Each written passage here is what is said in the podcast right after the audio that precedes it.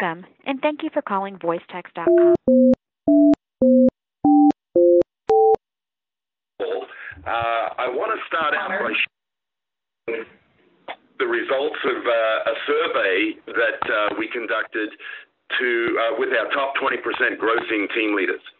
And uh, first, I'd just like to thank uh, Jim Talbot and the entire uh, research team at Keller Williams International for doing this. So, uh, are you guys ready to get going? Yes, we are. Yes. Awesome, awesome. All right, well, guys, um, as I said, what we're looking to do is we're looking for best practices. Uh, we're we're looking to see what's working now and uh, what are the the top performers uh, in the role doing. And the first question that we uh, we actually asked was, You're talking on uh, which of the following, which of the uh, two strategies have been the most effective for recruiting gross to your market center? And does anyone want to take a, a take a stab at what they think might be the number one strategy that would uh, be most effective for recruiting gross? Make Actually calls. calling them. Calling them. You know what? Uh, I think that that's awesome. Except that's actually number two. So what do you think would be the number one most effective strategy? Leveraging training. Training. Ooh. Well, actually, that was number three. Agent referrals. There you go. There you go. Agent referrals. So here's what was interesting, right? Um, 75% of our, our top uh, gross recruiting team leaders uh, felt that maintaining strong relationships with their existing agents in the ALC was the most effective strategy for grossing. And um, interestingly enough, um, setting really clear gross goals and holding to that standard uh, was uh, high as well. And that's what, what drove, they're the strategies that were the two most effective. And then that was followed up with market center training and then hiring additional recruiting staff or ISAs. Um, and then having a recruiting system or software uh, was way down the list. So maintaining the strong relationships with agents, and my aha from that is that that's a double dip. That's our opportunity not only to grow but also to retain. Would you agree with that? Yes. Yeah. Okay, awesome. So those were the strategies. Now, and by the way, we're going to share the full results of this survey with everyone, uh, but I wanted to get this out to you first. So um, the second question we asked was which was the least effective strategies for recruiting gross? And the number one least effective strategy was actually shoe deals. Does everybody understand what a shoe deal is? I do not. No. Okay, Yes. awesome. Thank you for that. I had a feeling that everybody would. Shoe deals is, um, and actually, uh, Gary coined this phrase. It was it originally started with Michael Jordan, right?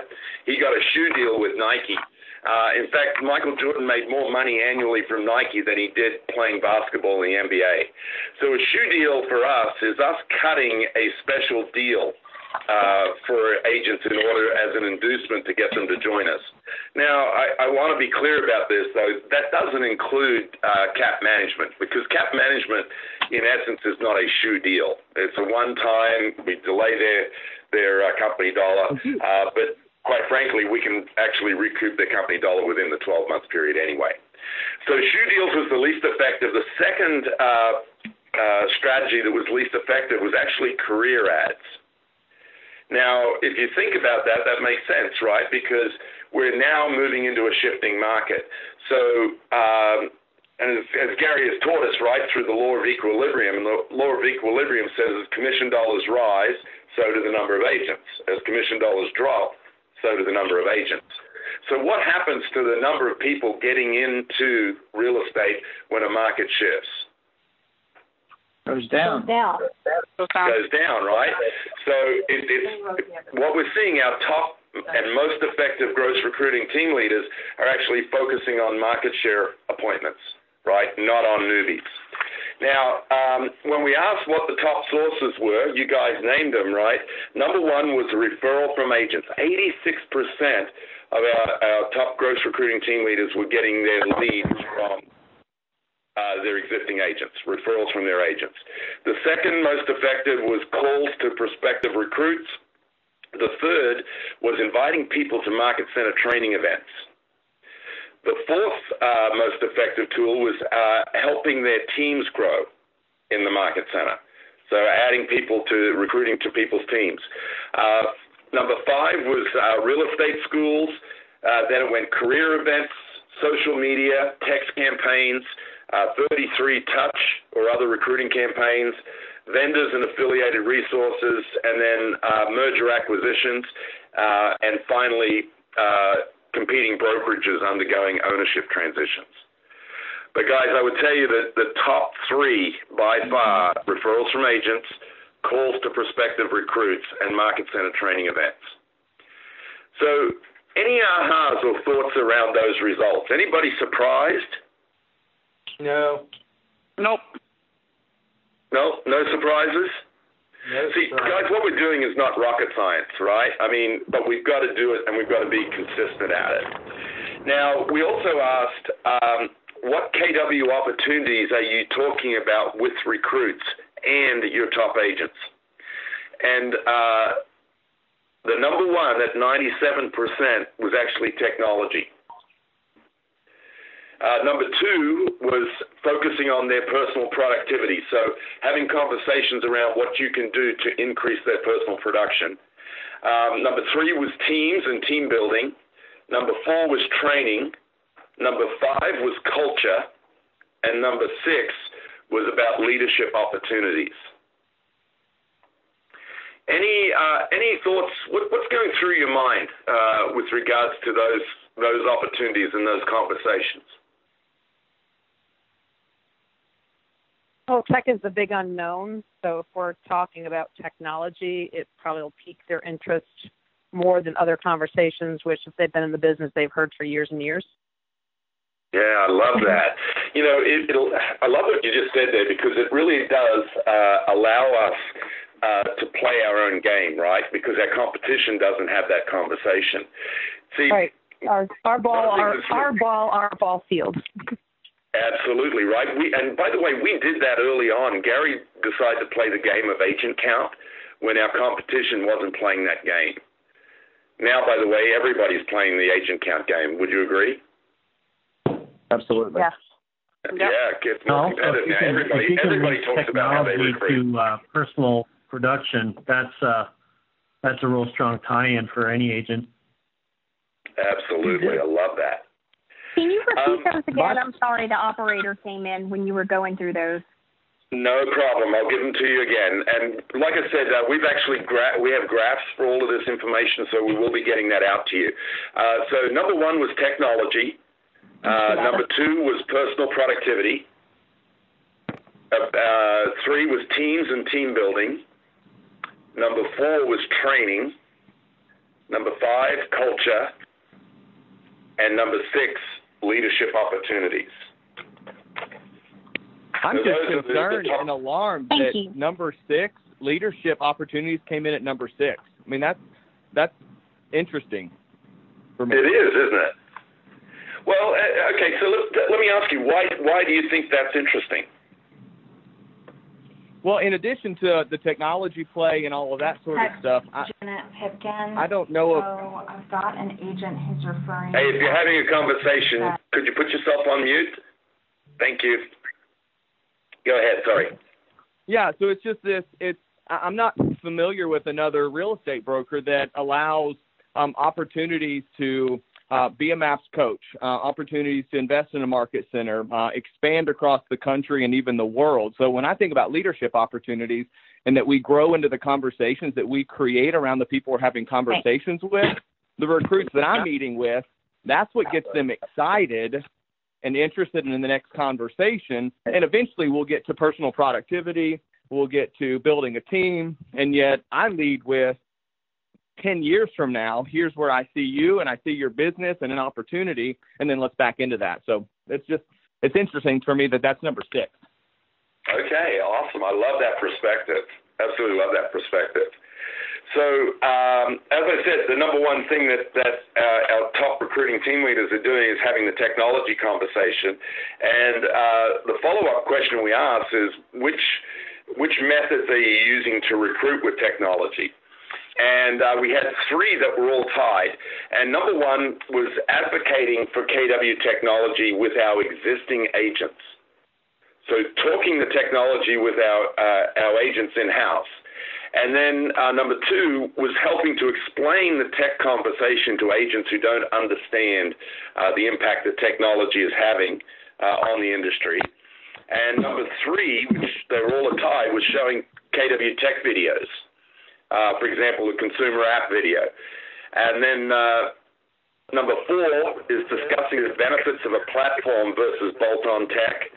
And number five was inviting recruits to labs uh, at the market center. So, any anybody got any thoughts around that, around those conversations with regards to technology?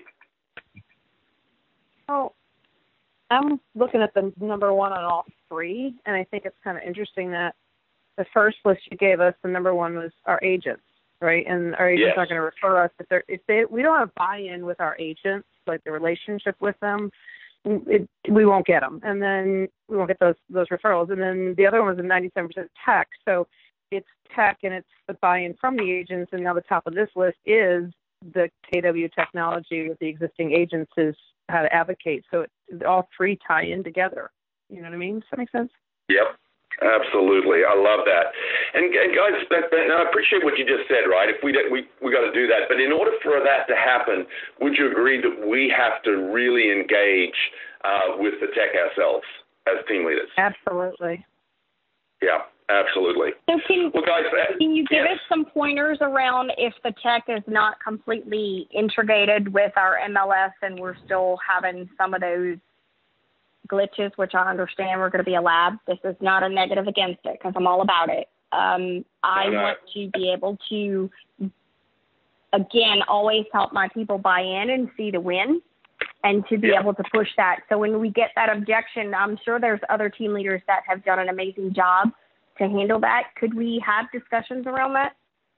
You know, um, can I answer that quickly because we could actually spend the rest of the hour uh, having yes, and conversation around that. that. And I, I think apologize. I- yeah. No, no, no, no. This is a great. It, it's great, and I appreciate you bringing it up because it's important.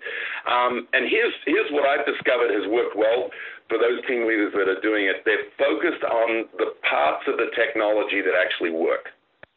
So don't try and share everything. So if you've only got bits and pieces of command that work in your market, just show those. Just talk about those because um, I know that it, it's it, it varies across the board, and everybody's got a little bit different experience around that.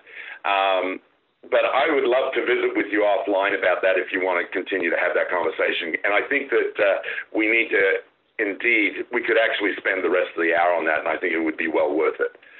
But um, I do want to just say. Uh, we have two great guests, and I, I want to give them time to share their insights and what they're experiencing.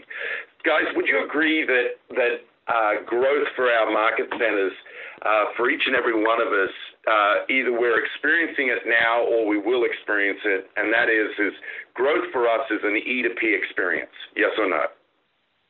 Yes. Yes. Yes. Yeah. Is there anybody on the call who's currently banging their head on the ceiling of achievement when it comes to growth in their market center? They've hit a number, and it's just like month in, month out, we just seem to be banging our head against that number. Yes. Yes. Yeah. So th- when you understand, I mean, Gary's given us this this uh, this tool, right, which is this concept of E to P, the model on how we go to the next level. And and when you understand E to P, uh, if you buy into this, what you're buying into is that people have lived before you. And they've accomplished what you want to accomplish.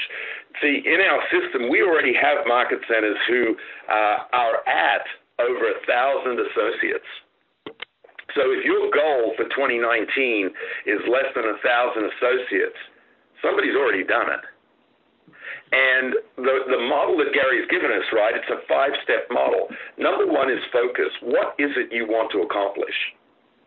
Now, once you get absolute clarity around that, then number two is you go and look for options. And this is what I love about this call now and where Lucas has taken us is he's providing you with options. People who've gone before you and have done it. Now, is there only one way to grow a market center? No. No. Yes. No, well. no, No. there's lots of different ways. So what you need to do is you go out, you look at all the people who are succeeding at a level that you want to succeed at, and you look at how they do it. And then once you look at all the options, you pick the best option for you, which is a model. Now, once you choose the model, it's incumbent upon you to actually implement the systems of that model. And by the way, the fifth and probably the most important step in this process is accountability. So, who's going to hold you accountable to implementing the system so that you pull off the model and ultimately achieve your focus? So, guys, I, I have the pleasure of introducing two great team leaders here uh, Ron Edgar from Port Coquitlam up in uh, beautiful British Columbia, and uh, Kenneth Zarella from uh, the Houston metropolitan market. And so I want to start out uh, this today with uh, with Ron. So Ron, you on the call? Yes, I am. Morning. All right, mate. Thank you for doing this, and I, I, I so appreciate you taking the time. But uh, would you share uh, with our audience here um, a little bit of your background and, and about your market center? Betcha. Uh, my name's Ron Edgar. Uh, I've been in the role for three and a half years. We're located in Port Coquitlam, British Columbia. If you see me at Mega Camp and you can say the name properly, I'll buy you a soda. Uh, we uh, it's it's a fun name to say. What the heck? Uh, I'm Canadian and I talk fast, so if you don't understand, let me know. Uh, we, like I say, we've been in the role about three and a half years. Uh, we currently have 315 agents. Uh, last year we onboarded 151 agents. This year we've onboarded 71 so far. So we've we've we've hit that. Uh, by the way, I have I have my two bits on on two questions. Number one, who holds you accountable? Your MAPS coach. Get one for you and your entire leadership team, and your PC coaches and everybody else you can think of. Because yeah, I've got a I've got a MAPS coach that holds me accountable on a seems like hourly basis. It's fantastic. And the uh, the the other question was uh, what happens with uh, with technology when when not everything's working the way you want it to work. Um, I got in in Canada we had uh, we had a bit of a lag on some of the things like neighborhoods weren't working and and, and a few other things.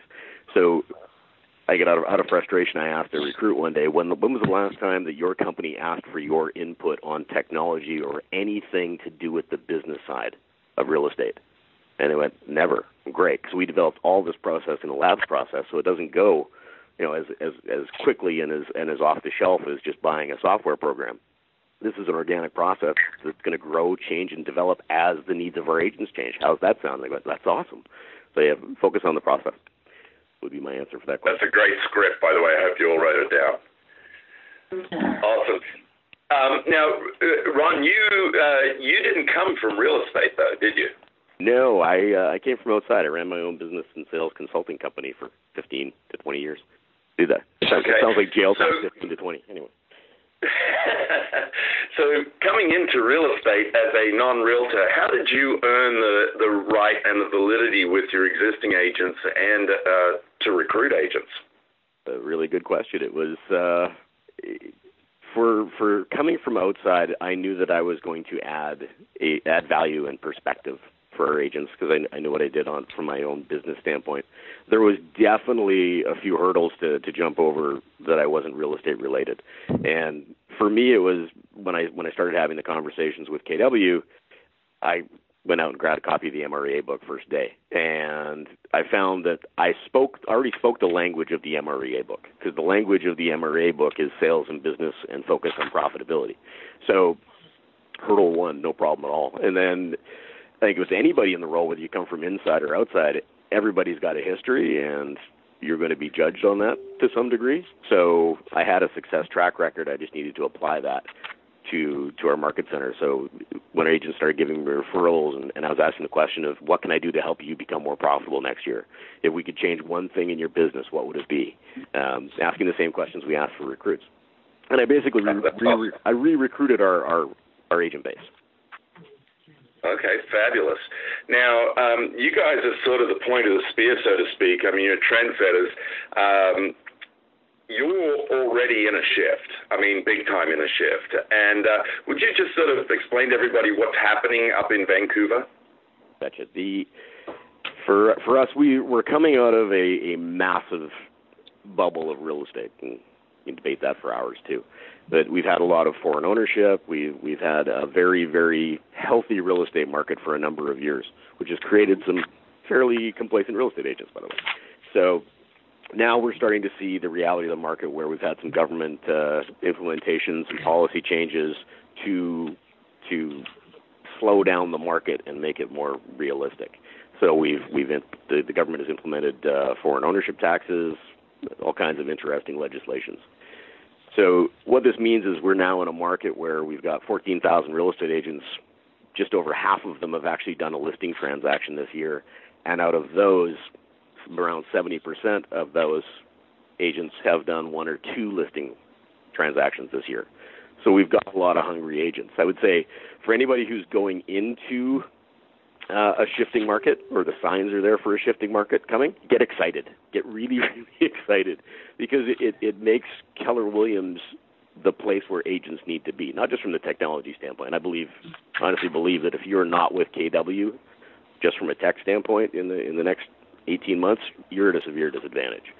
So you know, we offer we offer the tools and systems to help agents grow a business. Most brokerages don't talk business; they just talk listings and open houses, right? So it's get ready, make a list of every agent who you've ever wanted to sit down with, and when you see their numbers start to drop by 20, 30, 40, 50, 80 percent, get on the phone and save their lives. Now, you, you mentioned that the market sort of slowed down and then fell off a cliff. Cliff. Does that mean that um, that your market centers business has done the same? We have had the best growth we've ever had. We just had our most profitable month and, and profit shared the, the most we've ever profit shared back to our agents last month. Uh, we had our best month for gross commission, and we are taking market share like never before. So what's happening out? I guess we're living in our own bubble. What's happening to the to the business in general is we're not experiencing. What, what's how does that put? I'm not having the same experience as the rest of the market. so right. It, and, and what do you attribute that to, Ron? Agents and and focusing on the business. Uh, I right. think when when the market started to drop and uh, agents actually had to get good at the basics of lead generation, there was a lag. Just like other other real estate companies getting into technology, there's a lag. Our agents were already lead generating. Our agents were already following the MREA model, so they didn't have to adjust their activities. They were still they were already doing it. So they were suddenly getting listings when everybody else was still trying to figure out what to do because not everything was going into multiples and not everything sold. So we started and we started attracting top teams because of the activity, because of the success that we were having. Yeah. Now, with with that shift in the market, uh, what's what's happened to your attrition rate? It's gone up as we um, there there was a question earlier, like you said it, Bruce, of uh, you know if you ever bang your head against the ceiling, and our our our mental number was 150 agents, and that was obviously a, a while ago. But we would get to 147, 148, and then something would happen, and we'd have to let go of a team, or we would we would just stop. We could never seem to get through that, so we just decided to stop counting to 150, and we started counting to 160, and then we blew that away, and then 300 was next. So right. it, it was strictly mindset. We just had to get everybody on board. The right, but you've done a pretty good job of uh, of keeping your attrition rate. Uh, you, you know, you had it down around 15 uh, percent, correct? And then now you're over 300. It's bumped up a little bit. But how are you how are you maintaining uh, the agent uh, count in your market center? What are you doing to retain them? Love on them. The we broke our agent list down into everybody. Everybody's got a contact list. So at least once a month, they're reaching out via any any form of communication they want to. It can be live. It can be usually it's a phone call. It can be a you know a, a card. It can be a note. It can be something left in their mailbox. It can be a text message. Hey, how's it going? Uh, invitation to a training class. Something. So we are continually reaching out to them so that we can work on our story, uh, and and work on on our one-on-one relationships with them uh, you know, my conversation with with our top 20% is how do I help you increase your profitability next year, and what can we do this year to help you grow? So I would say the other uh, one of the one of the conversations didn't come out on the last call. We also, for our top agents, if we see them struggling, we invite them to train in the market center and in our in our you know other market centers in the area. We find it number one, it, it, it gets them back into culture, and it uh, it helps them remember why they're here, and and they get they get better at those basic skills. So that's been that's been hugely successful. Or we'll have them host a mastermind or something like that. Absolutely. Now you mentioned on the last call that you you do a thing you call a health uh, health check. Yep. Yeah. And what, what, what's the, what's the mindset around that?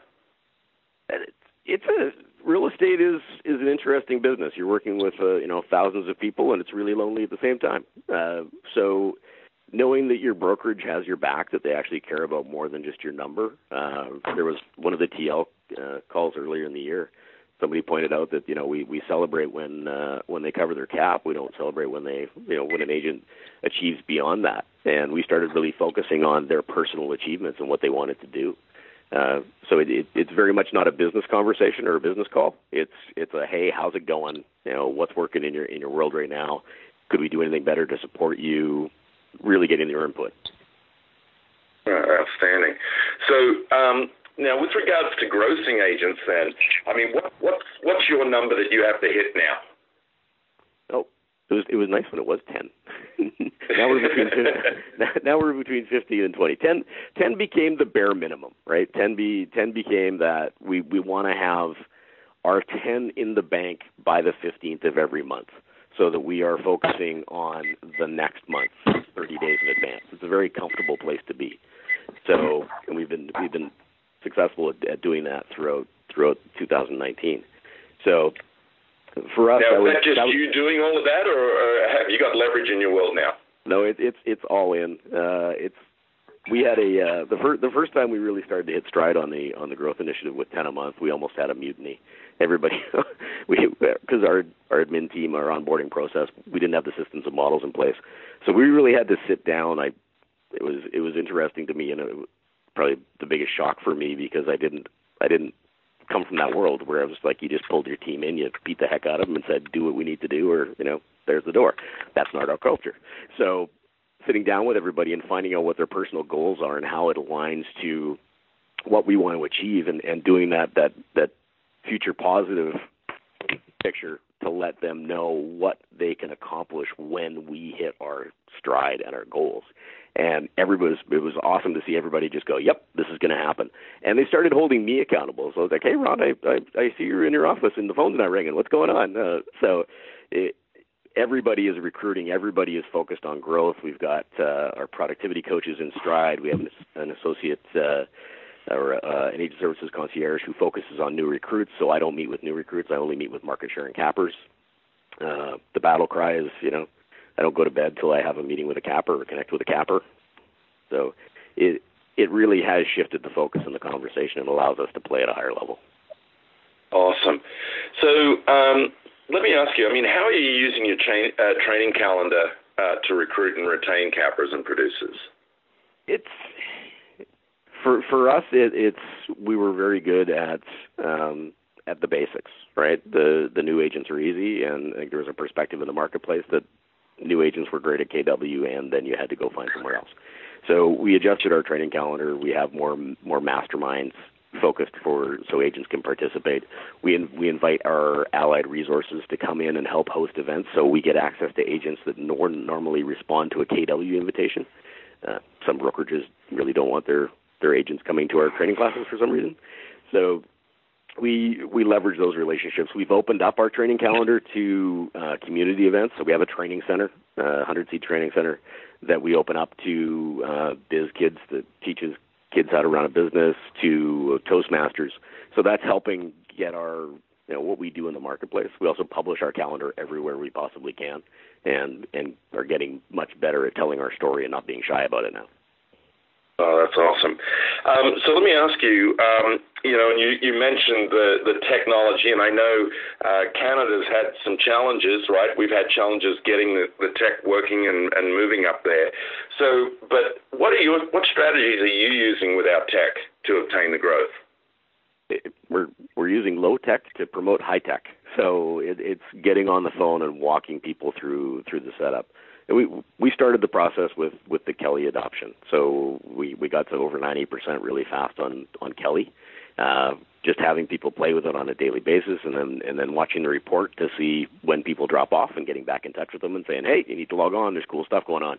Uh, for for our agent implementation for uh, for command, we're actually running like all this week. We're running workshops with our top agents and our top teams to get them in, and we're videotaping that, and we're we're going to get testimonials on how cool and how how this is going to impact their business. Those strategies to, to really dial it into the marketplace. We're finding in recruiting calls, um, agents don't know what they don't know, so they they don't understand the impact that technology is going to either positively or negatively have on their business in the very near future, if it's not already. Right. Awesome.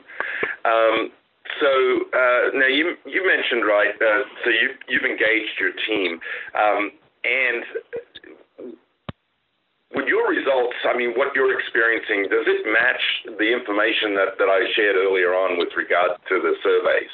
I mean, do you get where do you get the bulk of your leads? your recruiting leads from? Agent referrals, uh, 100%. So we, uh, I'm, I'm happiest in a month when I really don't have to cold call. I mean, some people love cold calling. Uh, if, if I if I can if I can fill my calendar with agent leads with warm conversations, then I'm a happy happy TL. So uh, I work really hard at that. Maybe I'm just lazy. I don't know. Uh, but I work really hard at building those agent relationships so that that we can fill my calendar. One of the um, one of the, the the greatest strategies I think we implemented was was our rec league or recruiting league. So every quarter I reach out to 10 agents who fill my calendar with five appointments with with producing agents.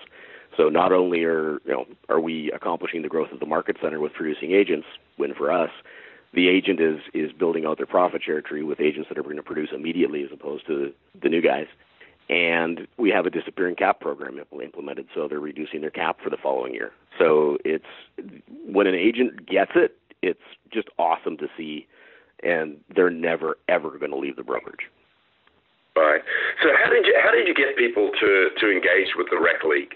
I mean, because I'm sure a lot of us struggle a little bit with getting people to really want to buy into that concept, even with we all know profit share works and makes sense. But how do you get them engaged with that? It just asking the questions and having the conversation. So, what's important to you? Is it uh, you know if you could create a a bit of a you know a safety net for your real estate business, would that be would that be of interest to you? Yeah, I just got to get on this call and yeah. half an hour yeah. late. It's a good call. Yeah. Uh, so the so so the safety net of of creating that passive passive residual income for them, as well as working with people that they want to work with. So the the way I've I formatted the question was who who in your marketplace, who in your in your world of real estate would you like to do more business with? They go, oh, this guy's awesome. You got to talk to Ryan. You got to talk to this guy. Fantastic. Let's get him on the phone right now. Like what? so let's get him on the phone right now. Let's let's reach out. Let's let's set up an appointment and let's let's see what we can do.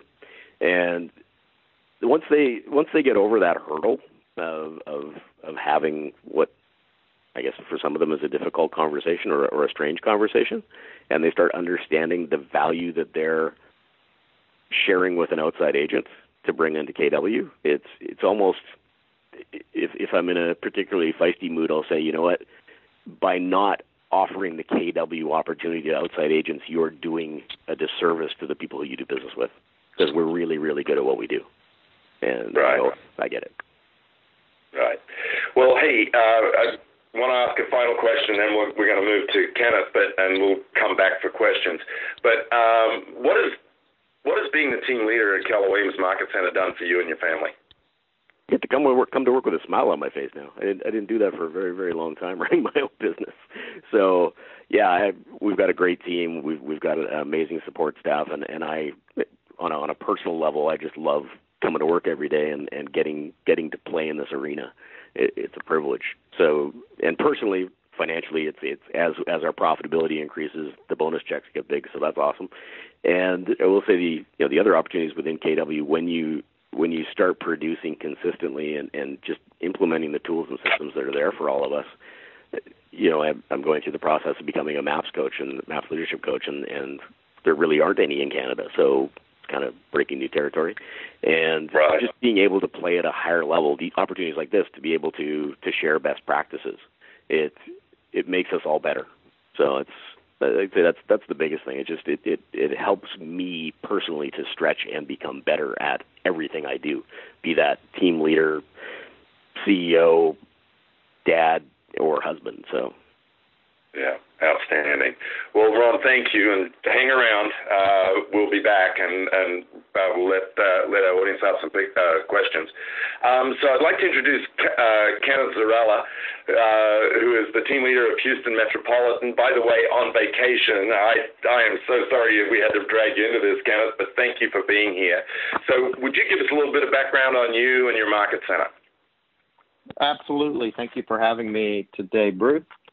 Um, so I am Kenneth Zarella. I'm Houston Metropolitan.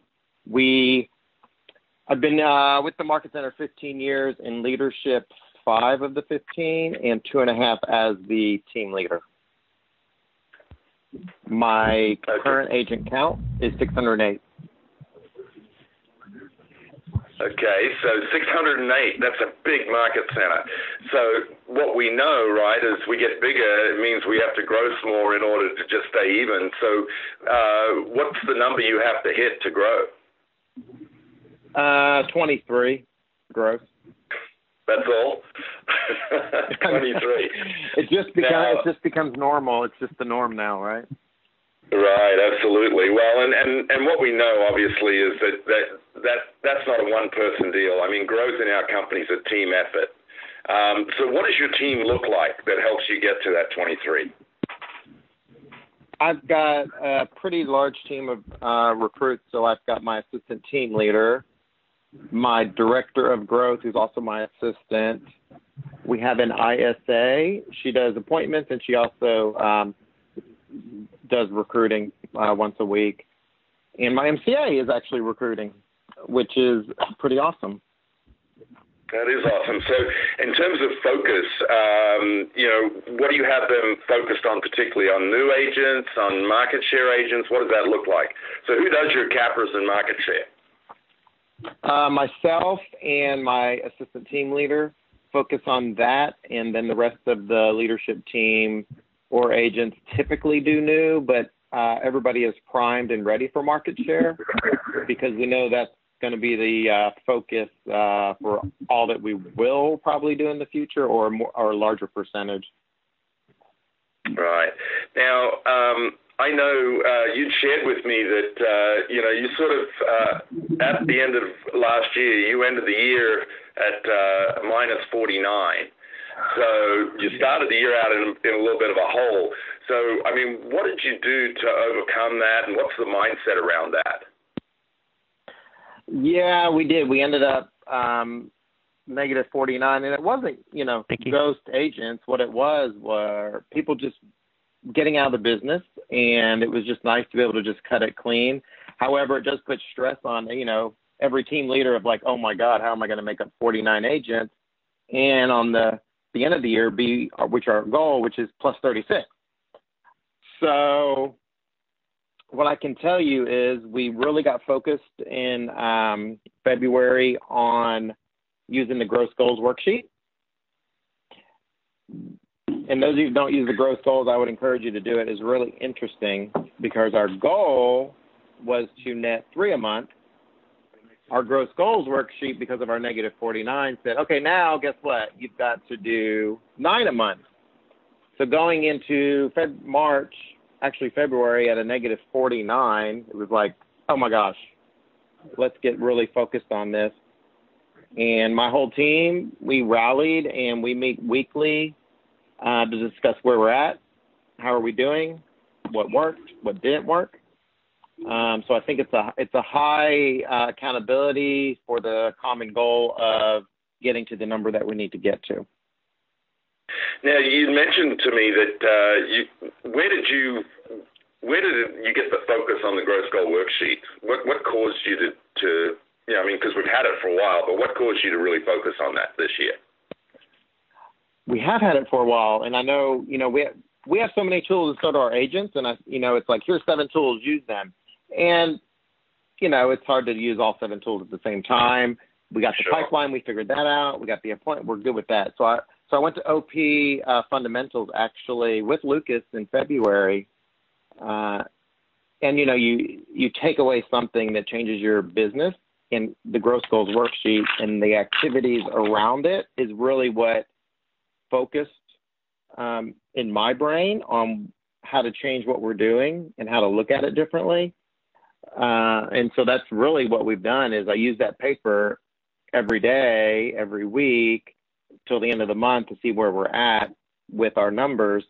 And what I can tell you is we are plus um, 15 agents right now um, after being down 49. So we're super excited about that. Well, and, and you sort of had a slow month in July. What were your uh, recruiting numbers in July? Uh, so July we brought in 43 new agents and we netted 22. Uh, so we worked on a small independent brokerage and 17 of those came over. So of the 22 that we gained, uh, 11 of them were um, cappers. Wow, that's outstanding. Congratulations on that. Now, just thinking about this, I'm sure some of the people listening to this call are like, "Oh my gosh, 43 in." Um, what what did that do uh, to the market center? I mean, uh, just onboarding 43 new agents in in one month. Uh, I assume have you done that before? No, that was a record for the market center actually, which I found out. We've uh, a record gross, a record net, a record capper for the month. Um, I have a look. I have an amazing team, and so they were all aware of this this um, huge team coming on board. They're all a part of it, and so what we did is we just had a document on you know what do we do and who's going to handle it. So we had to break it down on onboarding and technology and marketing. So we just really strategized around who's going to do what to make it smooth as possible, and you know it went knock on wood, it went seamless. Everybody's onboarded. Everybody's happy. They're they're learning. Um, and the reason they actually joined uh, is the owner of that company uh, knows that for the future of real estate is technology is where they need to go, and she just couldn't equip her agents for it. And rather than them leaving, she said, "Let me just power with Keller Williams in order for myself and my team to grow." Well, I, I love that you were able to do that merger. And what's interesting is, right, the, the mergers and acquisitions piece of our business is a highly leveraged uh, growth tool. Wouldn't you agree? Oh my gosh, absolutely! To get numbers like this, incredible. Yeah, yeah, absolutely. So, um, okay, so let's. Uh, you, you mentioned that the that technology was a piece for that for that owner of that company. So, how are you using technology? The operator, welcome to the call. Can I have your last name, please? Duson.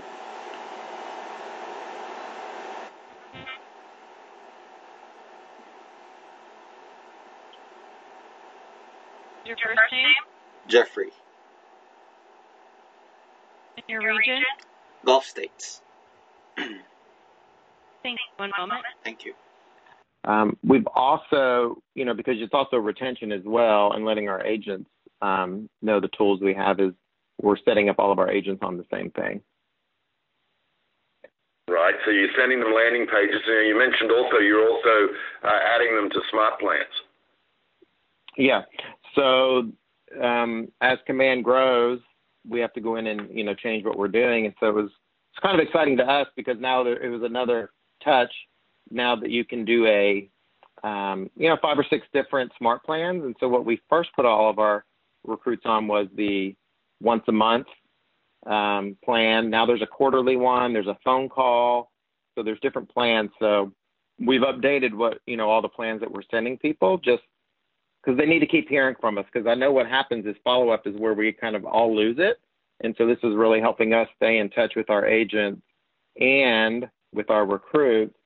And what happens is when you're in command, it tells you the last time that particular person visited the site that you sent them. So that's really cool.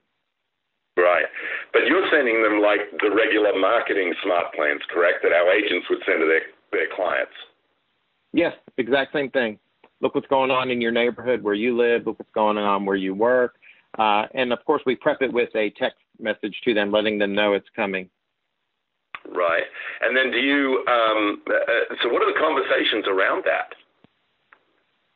It's just like, look how simple and easy this is. Um, you know, the, the, um, technology and the way consumer stuff is changing, and we're aware of that. And so we've got the tools for you to reach out to your clients to have the easy access to this as well. Uh, outstanding.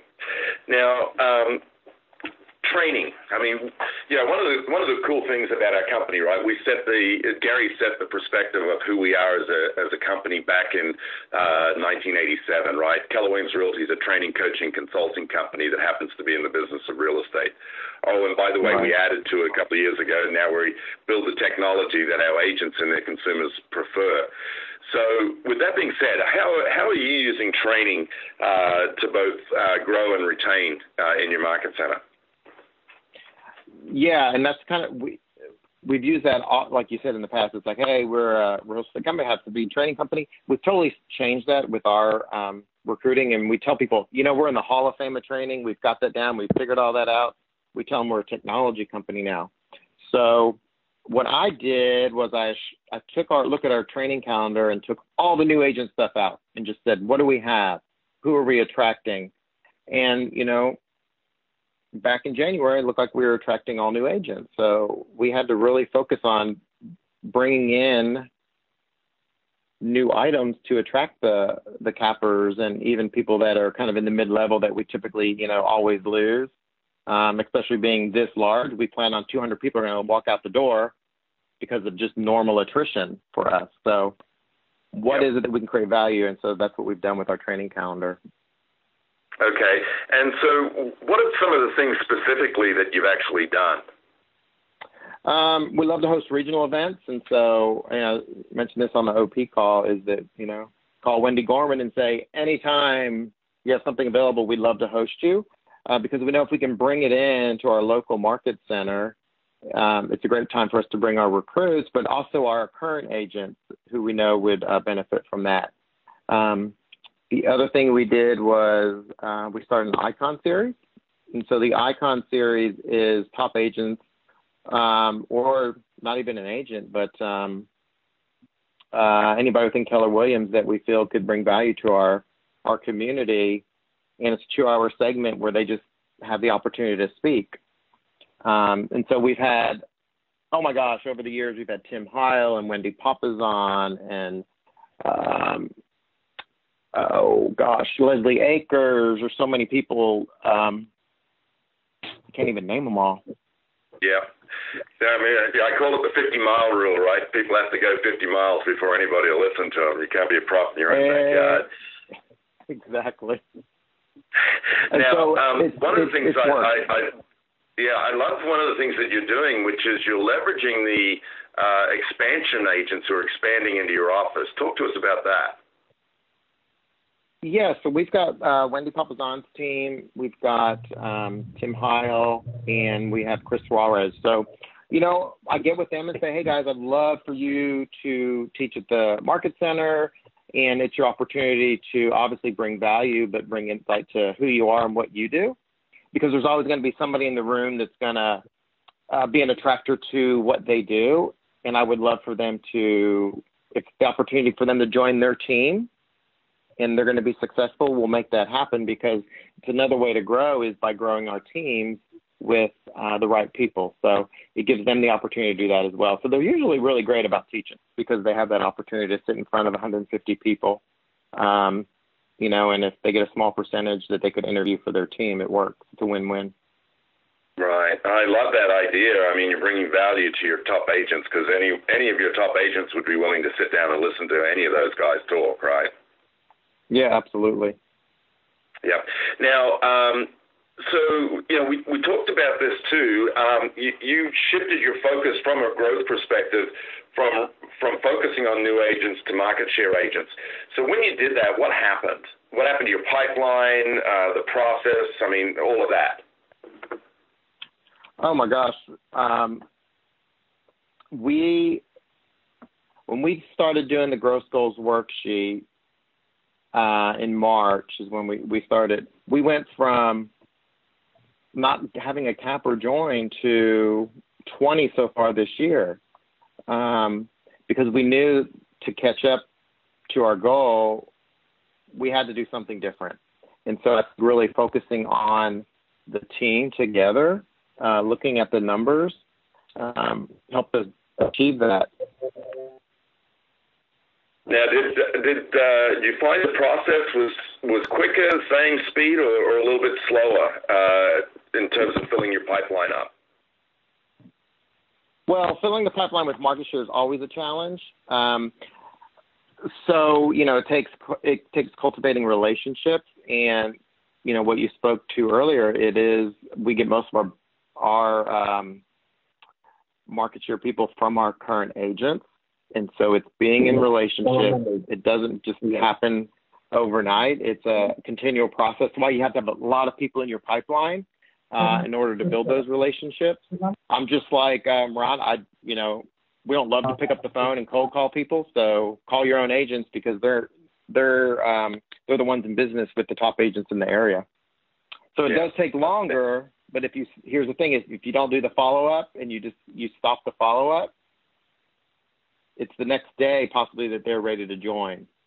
And so you get a lot of no's, no's. I'm too busy. I'm too busy. I'm too busy. I'm too busy. And then finally they're like, oh yeah, let's go. Let's go to coffee. And that conversation is the next one that actually leads them to joining. Uh, fabulous. So, okay, I'm going to ask this question that uh, Lucas always does. What, what has being a team leader done for you and your family? Oh my gosh. Uh, I never knew like 15 years ago Williams changed my life totally, and I'd be in the position I am today.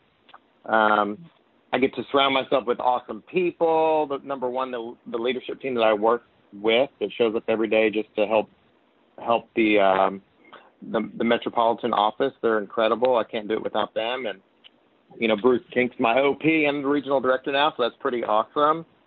Um, you know, I'm Bold has totally changed my life too. Oh my gosh, mindset, Bruce. It, it, if we are not in the right mindset that we can actually do this, it won't happen. And so we continue to do Bold just because of that.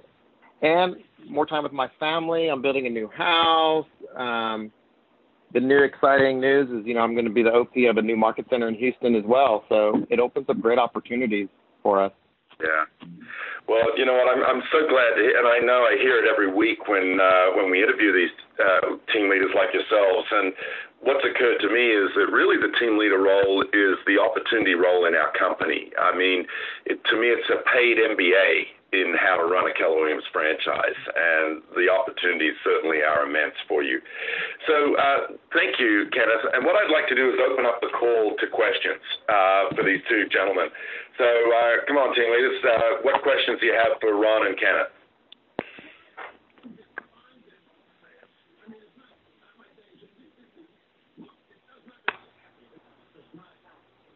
We locked everybody on mute, or is this the OP call all over yet? I, I have a question. Go ahead. Uh, who approached who about the merger? Did did you approach them initially, or did they come to you? It was uh, my, one of my top agents actually um, has been in conversations with that particular person for the last five years or so about Keller Williams, and they had had a closing, and he just prepped her again, and I made a phone call and we met, and so that's how it happened. So she'd been looking for probably five years, on and off. Um, and it was just the right time with um, the technology. Actually, is what really did it. Oh, that's awesome. So, So- since since that's happened, have you gone out and actively pursued more uh, mergers? Have you found a strategy that's worked to get you into further communications about that? Well, yes, it, it has, and what we're doing, we haven't re- we haven't actually doing the announcement um, the end of this week that she's actually joined because she's waiting for a few other things to happen before we send out the the marketing. And let me just tell you, she she's like the new poster child for us because um, that's our next thing to take us to the next level because she's very well respected in the area So it's going to help us with other mergers and acquisitions because I'm, it's just it's just a win. You have to get one of those in order to grow, right? Oh, absolutely. That's awesome. Thank you so much. It's, it's fun. Awesome. More questions. What do you got? Hey, I have a question for Ron. This is Don from Hawaii. Hey, Don. Hey, I was wanting to know. Uh, I keep hearing this. This is a theme on the calls about getting the whole uh, leadership team uh, engaged into recruiting. So I want to know uh, what steps did you take to uh, entice your leadership to want to recruit, and uh, how long did it take you to get them to get on board? We're still working on it. The Oh, it's, it, it's all organic. We had we really had to sit down and analyze the team and and find out what was important to them because if we didn't have their buy-in, then it's you know it's, it's us trying to jam something down somebody's throat. They don't want to eat it. So we were um, we sat down with everybody. We analyzed exactly what was important to them, and we set out incentives based on their goals. And their profitability has, has seen a spike over the last few months. So we've actually implemented a bonus structure based on the growth and profitability of the organization. Because we we also we identified that the busier we got, the you know the the leader a big portion of the leadership team, their salary stayed exactly the same, but their workload increased. So we created bonus structures partly around what they do every day and a bigger chunk associated with the profitability and growth of the market center. So they're way more excited about that now and and they it's it's also helping retention and and you know we're we've got happier people who are working towards it. And for for a little while it seemed like I had you know 20 bosses who were asking was asking me how many appointments I had every day and then who's coming on this month and what's our what's our agent count. So uh, when that happens it gets to be a lot of fun. And they're always aware of it because what you focus on expands. So the fact that they're aware of growth means that when somebody comes into the office to drop off keys, they're they're asking questions. So, what do you like best about your market center? And everything is a recruiting opportunity or an opportunity to have the conversation. It's it's it's an ongoing process. Okay. Hey, thank you. Great question. Got time for one more question. I have a quick one. Hey, uh, Can you hear me? Okay. Yep. You hear me okay? Yeah. Okay. Really quick. I think um I'm not sure. I think it was the, uh, in the first. I apologize the name, but um in the pro. uh, When you said you were referring to your agents, who who do you know in real estate that we should be in business with, and that by not offering Keller Williams you're doing them a disservice, and you said let's pick up the phone and call them right now. Are you having that um, broker call them? Are you having the agent call them? Are you calling them with them? How does how do you do that? I'll initiate the actually I'll give them the option to Okay. based on their relationship, but usually it's me. And, Okay. and the script will like, "Hey Bob, this is Ron from KW. I'm sitting here with you know with Marty, and uh, Uh. and he said that, that he just loves doing business with you, and you and I need to get together and have a conversation about your business. It's better for you, right? Just Perfect. straight Thank straight you. straight into the meeting. So it's yeah. It, otherwise, I find that the lag is there, and the fact that I'm sitting there with an agent that uh, on speaker with an agent who's, who's referring, they they they don't want to. It might be a bit of a fear. They don't want to jeopardize that relationship, right? Yeah. So so they're more willing to take the call. Thank you. Welcome. Awesome. Did I hear some one more person try and ask a question at the same time? All right. Well, hey guys, um, thank you again uh, to both Ron and Kenneth. Uh, you guys really, this was an awesome call. I appreciate it. I made a bunch of notes myself. And um, just want to remind everybody, so uh, hopefully we'll get to see everybody uh, next week at, uh, at Mega Camp. Um, additionally, uh, beginning uh, the week after Mega Camp, all of our, we are moving uh, the growth calls to a Zoom format. So uh, it'll be a Zoom call, so it's going to be a lot of fun, a uh, lot, lot of interaction. Um, guys, thank you so much for all you do uh, and, and for what you're doing to grow Keller Williams. Have a great week, and we'll look forward to seeing you all next week. Take care now. Thanks, Bye-bye. Bruce. Thanks, Bruce. Thanks, everyone. Thanks, Bruce. And thank you for calling voicetext.com. Please enter. is getting into the business, right? So those were, were the two uh, least effective. Now, when we asked them for their top recruiting sources, number one, and it makes sense, uh, 86% said that the number one source of, uh, of recruiting for them is referrals from their existing agents. So what are our team leaders having to do to earn that right to get those referrals? Do they have the relationships with their agents in the market center? The second one, with 70% of respondents saying calls to prospective recruits. So we know it's referrals and then it's calling to get those appointments. And the third one was market center training events, using your calendar to recruit, right? Creating enough value to bring people to the company so they get to experience it. And then the fourth was actually team growth at the market center. So are you leveraging the teams that you have in your market center and helping them grow? Which is adding uh, agents to the market center. And then the uh, the fifth one, the top five, was real estate schools. And then it drops significantly from there down to career events, social media, text campaigns, uh, 33 touch campaigns, uh, vendor and affiliated resources, merger acquisitions, and competing brokerages undergoing ownership transitions. So again, if we look at this and say, okay, how do we leverage our time? It's focusing on the 20% that matters, right? And helping our team leaders stay focused, which is referrals from agents and making calls to prospective recruits and the market center training events. Um, when we ask these uh, top team leaders um, what opportunities they're talking about with recruits, um, the number one uh, opportunity that they're talking to recruits about is actually technology. 97% said that they're having technology conversations with recruits. Right. Number two was focusing on the on the recruits' personal productivity, helping them take their business to the next level. Uh, number three was teams and team building. Four was training. Five was culture, and number six was leadership opportunities. Now, we also asked them um, when it came to technology, what are the conversations and what are the methods you're using to recruit with technology? And the number one uh, response to that from our top team leaders was advocating for KW technology with existing with our existing agents. So getting our own agents to engage with the technology to help leverage them to actually recruit with. Number two was helping to actually explain the tech conversations to agents who don't understand the impact that technology is having on our industry.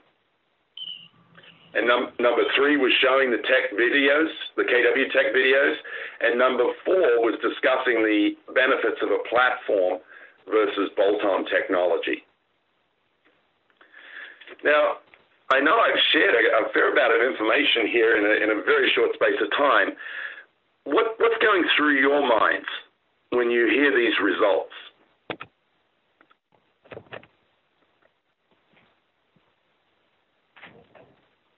I think it's still technology that's coming up a lot. Yeah, absolutely. And and and how how do you feel like? I mean, what do you feel the impact of that is in terms of the growth of your market center? Well, I think the more people are reading about it, I mean, they look at in the news, they look at other things, and realizing if they don't start talking about it with somebody, and their brokerages are not asking them or talking to them about tech. Yeah, that's interesting. So let me ask you though. I mean, what this? Well, I mean, how do you feel? How important do you feel it is that our actual our leadership really understand this at a, at a, at a deep level? I think if our leaders don't, we're missing out. I know well, you've got a guest on today. He'll talk about a big team that came over. Her entire conversation was, I don't have this in the future. I can't provide it. I need you guys to show me. So she's been looking to Kenneth's team to help her understand it. It's critical. Yeah. Guys, if your team leaders aren't embracing it, and, and I know, you know, uh, Gary and Josh hosted a whole series of team leader uh, tech trainings in Austin. Uh, they have also just done it with OPs. If our people aren't engaging with this, you understand we can't use it. They're not going to be effective at using this to help grow your market centers. Anybody else got any thoughts around these results from this, this survey? And as I said, we will uh, get this distributed out to everybody, the full the full survey. But what do you what are your ahas? What are your takeaways from this? Focusing on our current agents and developing them is going to yield massive recruiting results. Oh, I'm so glad you said that. I, I agree with you 110%. That's awesome.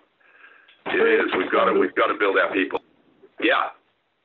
Can you hear me, Bruce? Now? Yes, I can. Oh, sorry. I've been trying to star six a couple. It's just it comes down to the easiest thing, and it's relationships. And we're going to have to get into relationship in some way, shape, or form. It's either through training, through tech, whatever. But we have to talk about all of it because we are not only a company. We've always been a company of a lot of stuff, but we have to make sure we connect with those people in the way that we can connect with.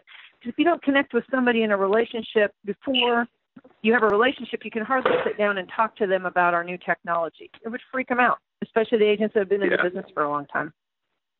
Absolutely. Well, and and would you guys agree that it's incumbent upon us as OPs and as MCAs who are on this call to to have relationships with our existing agent base? We got to grow. Absolutely. Yeah, of course. Yeah. Yeah. And, and, and by the way, I think we need to have a sense of urgency around that. You know, I, I look at this market that we're in right now, and to me, it's like the perfect storm. We've got a market shift taking place, we've got a technology shift taking place, and we have a competitive shift taking place. All three things happening at the same time. Uh, we have to develop a sense of urgency around this. So again, I, I want to just say thank you to Jim Talbot and the team for, for going out and doing the hard work of getting this data, uh, and we look forward to sharing that with you. Now, um, one of the things I, I'm really excited about what Lucas has been doing with these calls is uh, is really providing options, right? And uh, the thought that came to my mind as I was preparing for this call today was that each and every one of us uh, here is is with, when it comes to growth is we're all either dealing with it now or we will be shortly uh, dealing with the concept of E2P, right? Going from entrepreneurial to purposeful. If you haven't yet hit a ceiling in terms of the growth of your market center, trust me, it's coming. Now, the really cool part about that, though, is we've got a five step strategy for breaking through that ceiling and going to the next level. And those five steps are, right? Focus. What is it you want to accomplish with your market center? Step number two is options. Who are the people who've gone before you? Now, the really cool part is we've got market centers that have grown in excess of a thousand agents. So if your goal this year is less than a thousand, trust me, somebody's already done it. So that would presuppose that you agree with the concept that people have lived before you. The third, of course, is once you look at all the options, is picking the best option for you. Is there only one way to go build our businesses?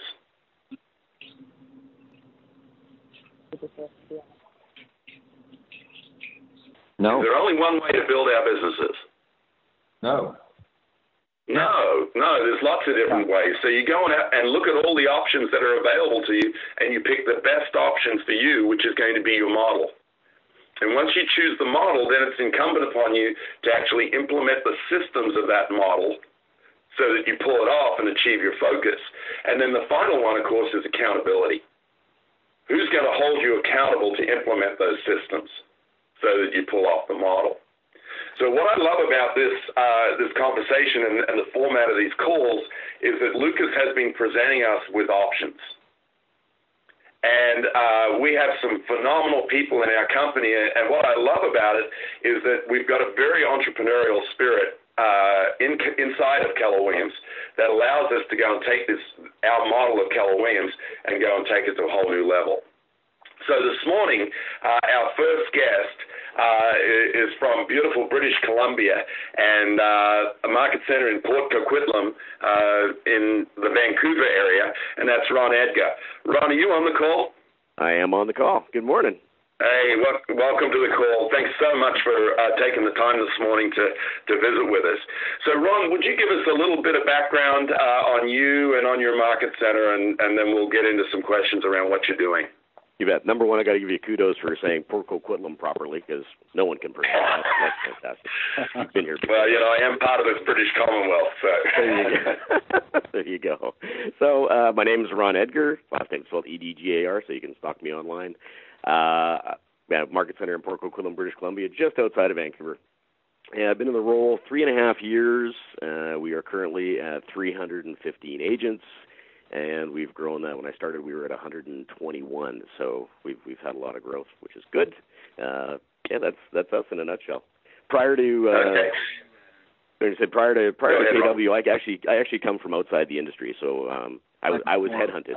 I was uh, I was running my own business consulting company, and uh, and then I uh, I had the had the pleasure of being introduced to the KW culture and models and systems. Okay. So, so Ron, how did you earn uh, the right with your agents when you came on board as, as somebody who was outside of the business? What did you do to to earn the right to be valid in their eyes? Good question. There was uh, the process of, of me coming on board was about a four month process. So I got to know a lot of people in the market center and the ALC, uh, the leadership team, very very well before I even started.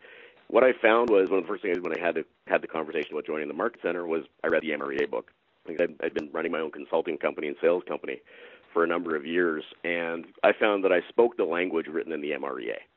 So it was it was sales and business language particular to real estate, which is which made the transition very easy for me, and I got to give our agents a bigger perspective because I think sometimes we get we get a bit of tunnel vision in our businesses and we only see things one way. So I think for our agents, we both learned a different way of having the conversation, looking at a different at our businesses differently. And I got to add that outside sales perspective to what they're already doing, which was beneficial. And yeah, you had to you had to every recruit that came, every referral that came, I had to treat them with kid gloves, give them consistent follow up, just to make sure that they knew that I was in the role to help them. And the way I put it was, I'm holding them accountable to their future profitability. That's awesome. So, uh, Ron, now you're trailblazing for the rest of the company because your market has already shifted. Is that correct? Correct. Uh, we are coming out of things that you can call globally famous, the the Vancouver bubble, where no one can figure out, including Gary said it from stage, they can't figure out what's going on in Canada, but you know apparently we're smart. So the uh, it's we're coming out of a market where everything was going into multiples. If you had a listing, it was a guaranteed commission check, and we're about a year and a half out of that now. It's it started to to taper off, and then it went to a cliff uh, in January of this year. So what we found is there there was a big influx of agents that came into real estate. Uh, I've got some stats for you. The there's there's a big influx of agents that came in. We have about 14,000 agents in the Lower Mainland, which is the entire uh, area around Vancouver. And year to date, only 6,800 of them have had at least one listing. And out of those, 72% of those agents have only had one or two listings. So we're seeing from an impact on the agent base, and the you know the property values are still maintaining. But from an impact on the agent base, there's a lot of hungry agents that are in need of a, a mental shift so that they can continue to participate in this industry. And it's, I think that's the reason we're seeing we're seeing some some really really positive growth, and we're now seen as leaders in the industry, whereas before we were you know that that KW who question. So. Yep.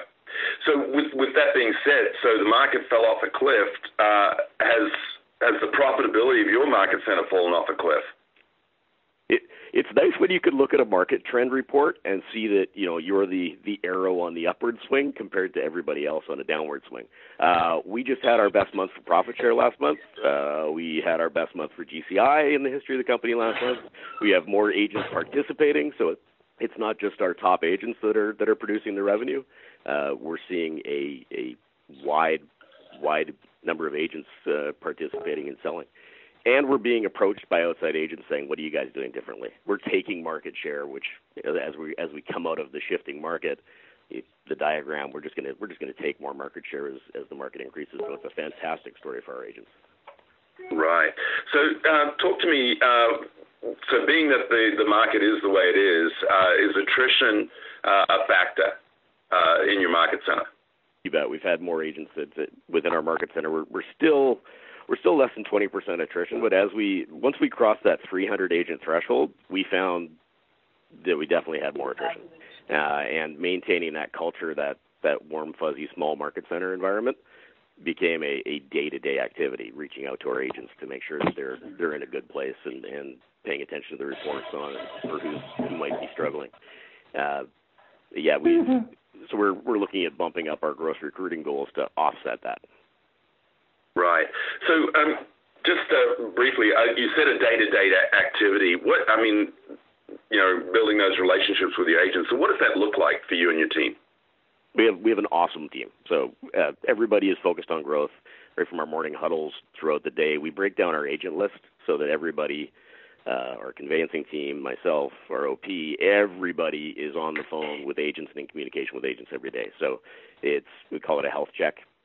Uh, let them know you know what's coming up for classes, what they want to see on the education calendar, things like that, and and just generally reaching out and finding out how they how they're doing. So we do that. Number one, most effective way is to pick up the phone and call somebody. Uh, we'll also run Right. text campaigns, and we'll do a we'll do a uh, like a send out cards campaign to them as well. Okay. So, um, with the fact that, like you said, you've, you've grown over the 300 mark now. Uh, so, what is your what do your growth goals look like? Gross goals. What do you what do the, you uh, need to growth now to grow? Uh, so we are, yeah, we we were solid at 10, 10 to twelve per month, and now we'll look, we're looking at fifteen to twenty gross per month. My OP's on the call, and she's like, yes, uh, we'll fifteen to twenty gross per month. So we can make sure that if we do see that attrition that that the rest of the industry sees, uh, that it won't be Yep. It won't negatively impact our agents. We're also finding as we as we grow our agent base, the amount of business that our agents are doing internally, networking internally, is a big chunk of where where the revenue is coming from. It's a huge benefit. That's awesome. So, with that shift in terms of increasing your your gross, uh, what are you doing specifically to to ramp that up, so to speak? The the the survey that came out that said you know the the highest and most effective uh, way to to build out the recruiting is, is through agent referrals. We've always done that. I've always been fortunate to have an agent base that you know likes to talk, likes to share. So we've Right. always had I've always had northward of of 60% of my my appointments are coming out of out of agent base. We're positioning this Okay. market to our agents as a phenomenal way to or opportunity for them to increase their profit share. So uh, a couple of things we do. I have a recruiting league where every quarter uh, I put it out to 10 agents who I, said I tell them I've got 50 time slots on my calendar. Either I can fill them with uh, with agents who are going to go on my profit share tree, or they can fill those 50 slots with agents for their profit share tree. It's up to them. Uh, so you know, I get I get 10 agents who who give me five appointments a month, and we build their business that way. Uh, we also have the disappearing cap program. So there's a huge benefit if they if they are seeing a drop in their business, uh, or considering a drop in their business, or, or concerned about a drop in their business. They have an opportunity to keep 100% of the revenue. Awesome. So let me ask you, um, uh, with with the gross numbers that you're you're shooting for, are you doing that all yourself, or you got leverage in your world? leverage leverage my my the world the world of of, of me as a t- as a team leader changed when uh when we started protecting my my schedule uh, so that I wasn't meeting with new recruits. Uh, we have an agent services concierge. She's not officially an ATL. She does a great job with the new recruits, and and actually I had a lot of fun training What- her to, to have those conversations. conversations this and uh and then yeah everybody is focused on growth our alc uh the recruiting league it's we we even get referrals from outside agents because we are known as a training and development company They both when, were they're- heard. when they're running into new agents they they sell Right. us out Well, and, and speaking to that, right? Um, you'd mentioned to me uh, on when we talked last week uh, your focus on a training center uh, in the market center. Mhm. So talk to us about that. So we have a 100 seat training center uh, adjacent to our office in Port Coquitlam, and we'll use it. A, we run 15 to 20 classes a month, uh, spread between new new agent training and masterminds for for outside agents. We were also finding that a lot of as we grew in the marketplace and became more of a threat to our competition, some of the some of the outside agents, uh, their brokerages didn't really appreciate them coming to our training classes. So uh, we started doing or having our our allied resources hosting events, and we would be present in the market center. So we just provide the the location and the and the snacks and the coffee, and they would they would attract outside agents who normally wouldn't uh, respond to our our invitation. We've also opened up the market center or the the training room to uh, community activities. So we have a, a Biz Kids program that teaches young entrepreneurs how to how to build a business. Uh, we opened it up to Toastmasters as well. So we just basically give them the space when we're not using it, and and it, it helps build the brand awareness for for KW in the marketplace, and our agents get business from it too. That's awesome. Yeah. Um, I love that idea because really what you've done is you've flipped the whole thing on its head where we used to use uh, our vendors' space to go and do it. You've got them using your space and bringing bringing recruits. I love that. Um, so talk to me about the appointments, uh, Ron. I mean, uh, the fact that you come from a consulting background, my sense is is that you're not in a tell and sell mode when you sit down with a recruit. No, it's it's needs analysis, and I, I will say, and, it was interesting because when we have so much to offer, it's very easy to just sit down and start slinging mud at the wall and, and seeing what sticks. And getting back to the to the needs analysis, what I found out when you're when you're talking to to potential KW agents, and you you jump right into the tech conversation, they don't know what they don't know yet. So they don't know how in in what state their their technology is or in what state their database is is and how and how important it's going to be for them to maintain that. So there's a huge opportunity, put it, put it bluntly, for us to cause a little bit of fear in their in their, in their businesses with tech, because uh, I find right. our our agents, my agents I'm talking to, really do not focus on technology. So we have to paint that opportunity through the needs analysis. It still comes down to asking the right questions. Okay. Um, and, and like you said, a lot don't know what they don't know. So uh, you're planting that seed. Uh, do you find that in your market you've got competition who's having the same competi- uh, same conversation as you? Definitely. Uh, and what we found is, and we, and we see it in the news every day, right? So it's the minute the minute we became the you know, the the leader in, in technology, everybody jumped on board, and it came back down to that that conversation of well, we used to have well everybody's got training so you know evaluate the training calendar and look at what the actual classes are and now we're hearing well everybody's got technology okay well let's look at that Let, let's do a comparison and see what's going to be important for your business and how you're going to apply that and again diving diving because most agents are not they don't want to be uh, they don't want to be the IT department too so the, right. the fact that our system was developed in a labs process and we actually had to go back go back and explain the labs process a bit because it wasn't to just add water. It, it works 100%. Sometimes stuff breaks. Right. So it's and the benefits of an organic process like that to show that we are we're a technology company that is growing with the needs and desires of our agents, as opposed right. to hey we bought this great program off the shelf. Yep. Now, uh, you shared with me that you guys have increased your profitability 90 to 110 percent uh, in the time you're there, and and a lot of that has been through attracting top agents and teams. So, talk to us about how you're doing that.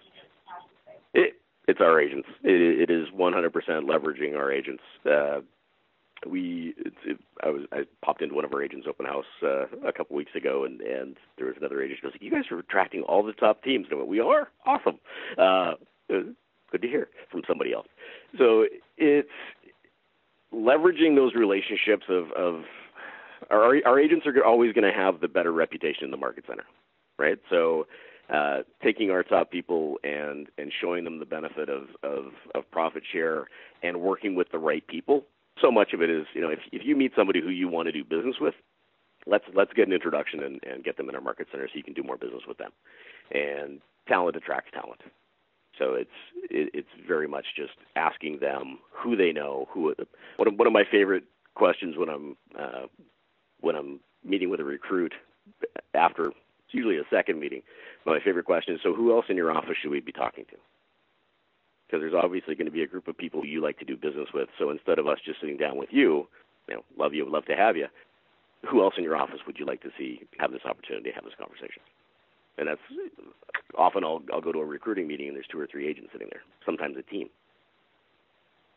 Oh, that's awesome. No, I love that leverage. So, um, so does that mean then? Uh, it sounds to me like you've got your agents being uh, they're out in the marketplace telling your story for you. Exactly, and we it was probably one of the things that we we worked on the most as as a team, as a leadership group, was how do we tell our story better. Uh, we don't have a massive footprint in the Lower Mainland. There's only a few offices, and and our region is Canada, which is kind of a big place. So getting getting our story in the marketplace and doing the right things very effectively and cost effectively, not doing not doing advertising, but actually you know going in the community and doing events that, that raise awareness, and the way our agents do business. So being known as the the office that the, the paperwork is really good and that we're really good to deal with, and that our conveyancing team. I make the joke all the time that I wish we had uh, an administrative Olympics because we win gold every time because they're awesome, and and that is really what what helps us build our relationship and our reputation in the marketplace. I think that's that's been key for us as far as us telling the story. And not being shy it when we have, like for example, we just had a record month and we're you know as soon as the official stats are out, we'll we'll we'll blast that all all over social media because there's not a lot of offices that are telling that story right now, which is right, absolutely. Now, how I so how are you hitting your numbers uh, month in month out? I mean, what are you what are you doing to make sure you you absolutely hit your numbers? Particularly in, in the fact, like I said, you're you're trailblazing for us because your market has shifted dramatically, and we're not there yet, particularly in the lower 48. So, what are you doing to hit your numbers? Like every crisis is an opportunity for somebody. So with uh, with the way the market has been, it's allowed us to have more conversations with top producing agents and teams. So um, the easiest the easiest way to hit the numbers every month is is to go recruit a team every month. That fills it up fast. The and it's something I learned from from the TL calls is you know my new battle cry is you don't go to bed until you talk to a capper. So you know I've, I'll have I'll have I'll have, I'll have and that's seven days a week. So on the weekends, if I've if I've had a family day at the end of the night, I'm texting one of our one of our agents going, say, hey, who, who do you know who I should be talking to next week?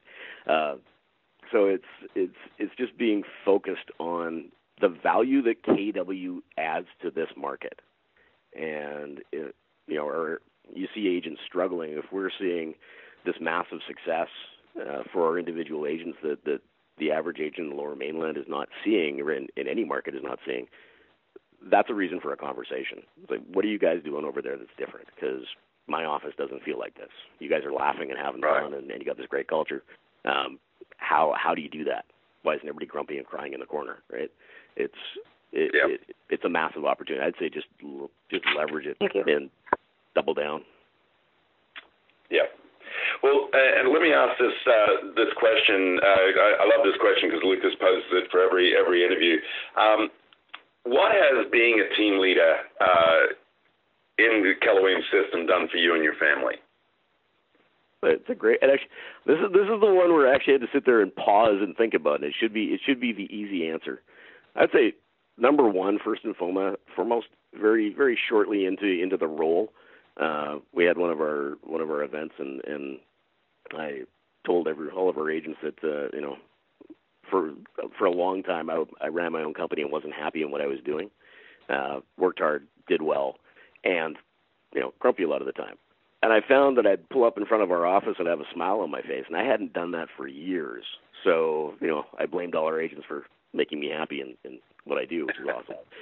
That's probably the biggest benefit for me financially. Obviously, the the role is rewarding. I'm in the process for for looking at maps coaching, kind of full circle because what I used to do, uh, yep. and just being able to play at a higher level. Uh, you get to hang out with really smart people, so it raises it raises your awareness, your game, and and lets you lets you partake in a higher level conversation and that, that impacts your business, your life, everything you do. So. Awesome, awesome. Well, hey Ron, uh, I appreciate you sharing this with us. If you will uh, just hang on, put stuff on mute, and then uh, we'll come back and I'll give everybody an opportunity to ask questions of uh, of you and Kenneth. Thank you again, uh, Kenneth. You're on the line? Yes, sir. Hey, welcome, mate. Uh, so Ken, Kenneth Zavella, right, from uh, Houston yes. Metropolitan. So, Kenneth, would you give us a little bit of background on you and your market center? Sure. Uh, I've been with um, KW uh, 15 years. Uh, of five of those years have been in leadership. Started out as an ATL for six months, then a co-TL, and I've been the um, team leader for two and a half years. And we have we just hit, uh, surpassed 600 agents. We're at 608 agents. Okay, well, so 608 agents, uh, bigger than most market centers. So, um, with that being said, I mean, how many how many do you need to gross every month ju- just because of the size? How many do you need to gross every month just to grow? 23. 23. Man, uh, is that a huge weight on your shoulders, or do you, you leverage that out? Yeah. Well, I leverage it out, and it just seems to be it's a habit now, so it's just the norm. Um, nothing to even think about. You know what I mean? Uh, it's just it's just what we have to do. But it's interesting because just kind of going backwards really quickly is that um, you know in 2018, you know we finished out negative 49 agents, um, kind of just cleaning up people getting out of the business. So I knew I'm like, okay, there's something that we need to do to change. Um, and so my word for that year, for this year, was focus. And so what are we going to do to focus to make sure that we can grow at a rate to make up for the loss? So it's kind of what we've done this year, which we'll talk about on this call. But you know, going from negative 49 agents is hard, right? I think a lot of people went through that, and so yep. we're in the plus now. Um, so anyway. So what's your what's your net agent count uh, year to date? Year to date net agent count is plus 15. Um, right. So, we went, so you're actually um, uh, literally a plus what? Uh, uh, what is that? 65? Uh, 64? Really? Yeah, if you our think about goal. the end of the year minus 49. Yep, 49 plus 15. Yeah, 64. We had a record month in July. We just closed out, and we actually were um, we net 22 agents. So we brought in 44, lost 21. I think that's the right. No, 43, lost 21, net 22. So it was a huge month for us, and 11 of those were cappers because we brought on a, a 60 million dollar team. Okay, well, we're going to talk a little more about that because that is outstanding yeah. uh, in terms of that. Now, uh, you, when you and I talked last week, right, we talked about uh, the agents that you you lost, right, the negative net that you had was not necessarily mm-hmm. ghosts, but people who just basically got out of the business. And uh, and you, you mentioned that you shifted your focus. And what do you shift your focus from to and to? Well, um, here's what we did is, you know, we have all the tools. So we have a great pipeline and we've got a great appointment tracker and all of that, that it's a Google sheet. And so the next step, what I started using was the growth goals worksheet. Um, so actually I went to OP um, fundamentals, interestingly enough, in February, um, just to see the mind of an OP, right? So right. what I got, what I took away from that was the growth goals worksheet. So we we looked at it. Okay, I'm negative 49 agents. What do we need to? Our goal was 36 for the year for net. So what do I need to do every month to make it up? So it was nine. We had to have nine net agents each month. And so it was like, okay, well, let's get to work because we know our number. And I think having the growth goals worksheet and also being held accountable to it with everybody recruiting has helped us with the growth with the growth because we knew where we needed to go rather than just kind of figuring it out. Absolutely, that's awesome. And and you moved uh, you moved away from new agents, haven't you? Oh yeah, absolutely.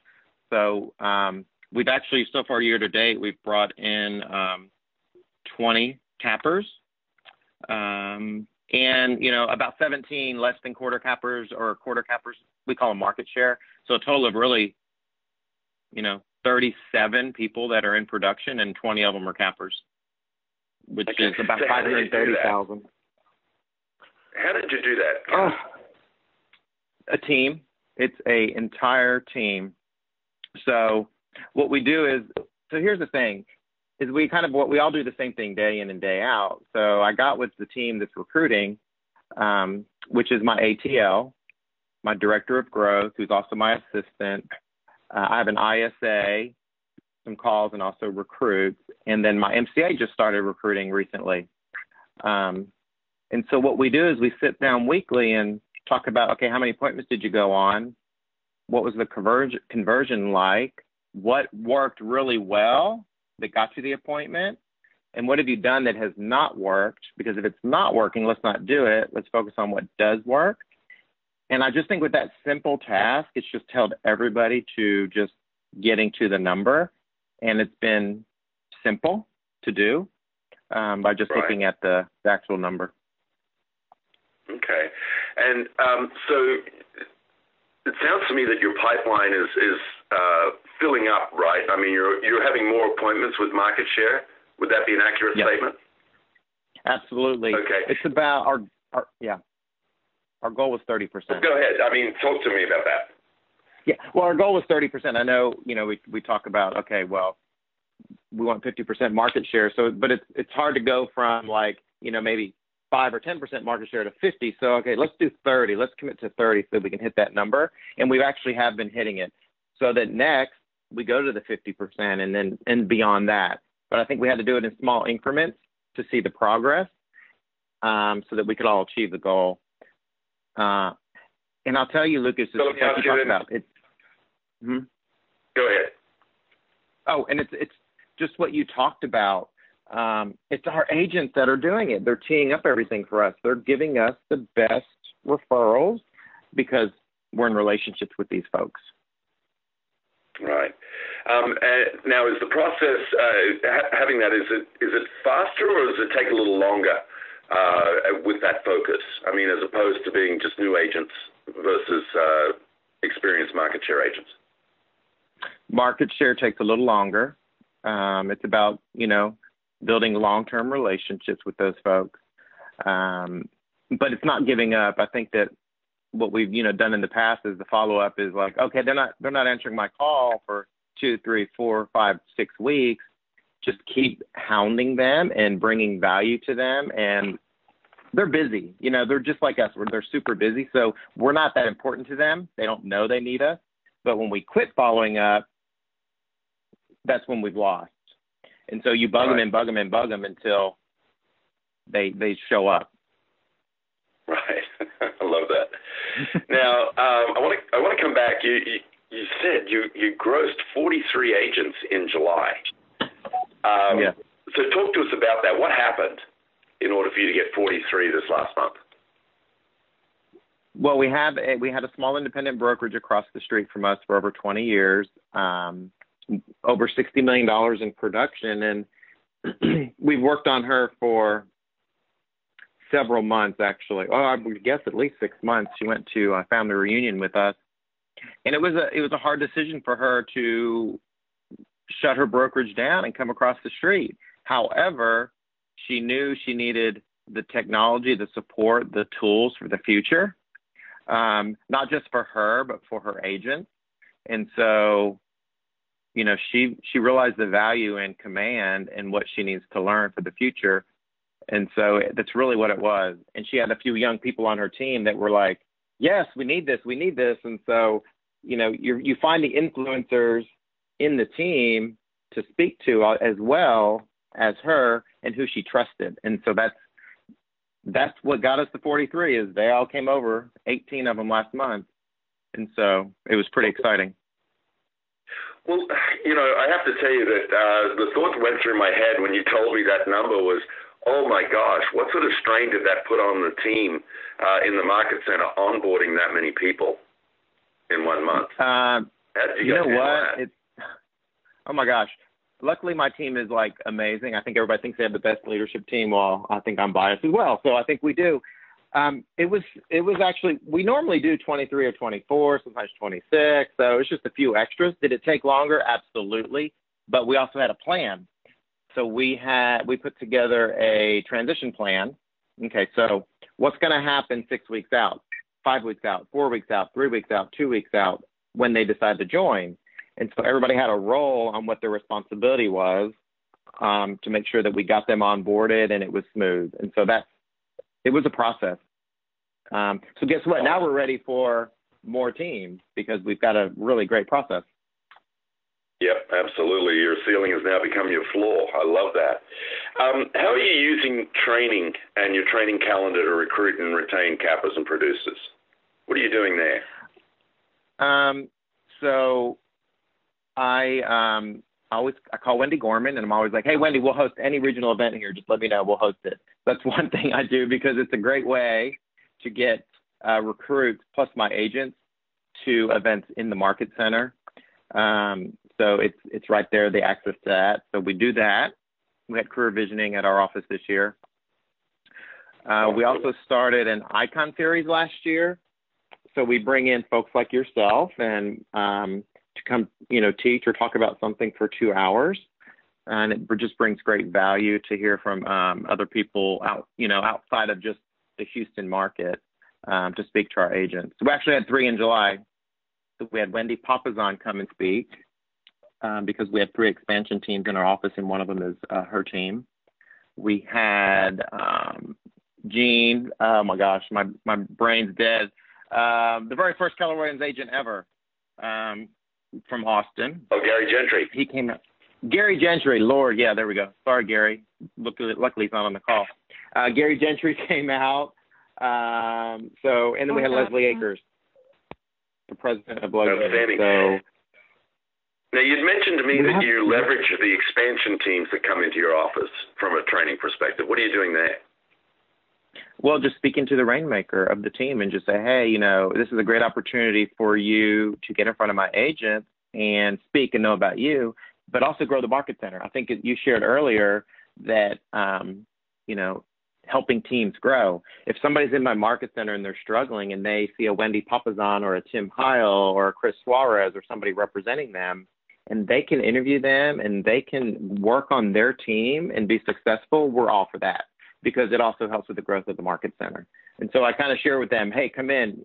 You can, if there's somebody that wants that is attracted to you that you want to interview, go ahead. Let's do it. We're all in this together. Awesome.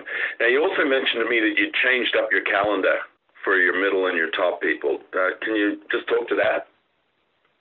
Yeah, so we, you know, we we looked at our training calendar and we were like, yeah, our training calendar does look like all we have are new agents. So we took everything out of it and said, okay, what do we have uh, for our middle and top?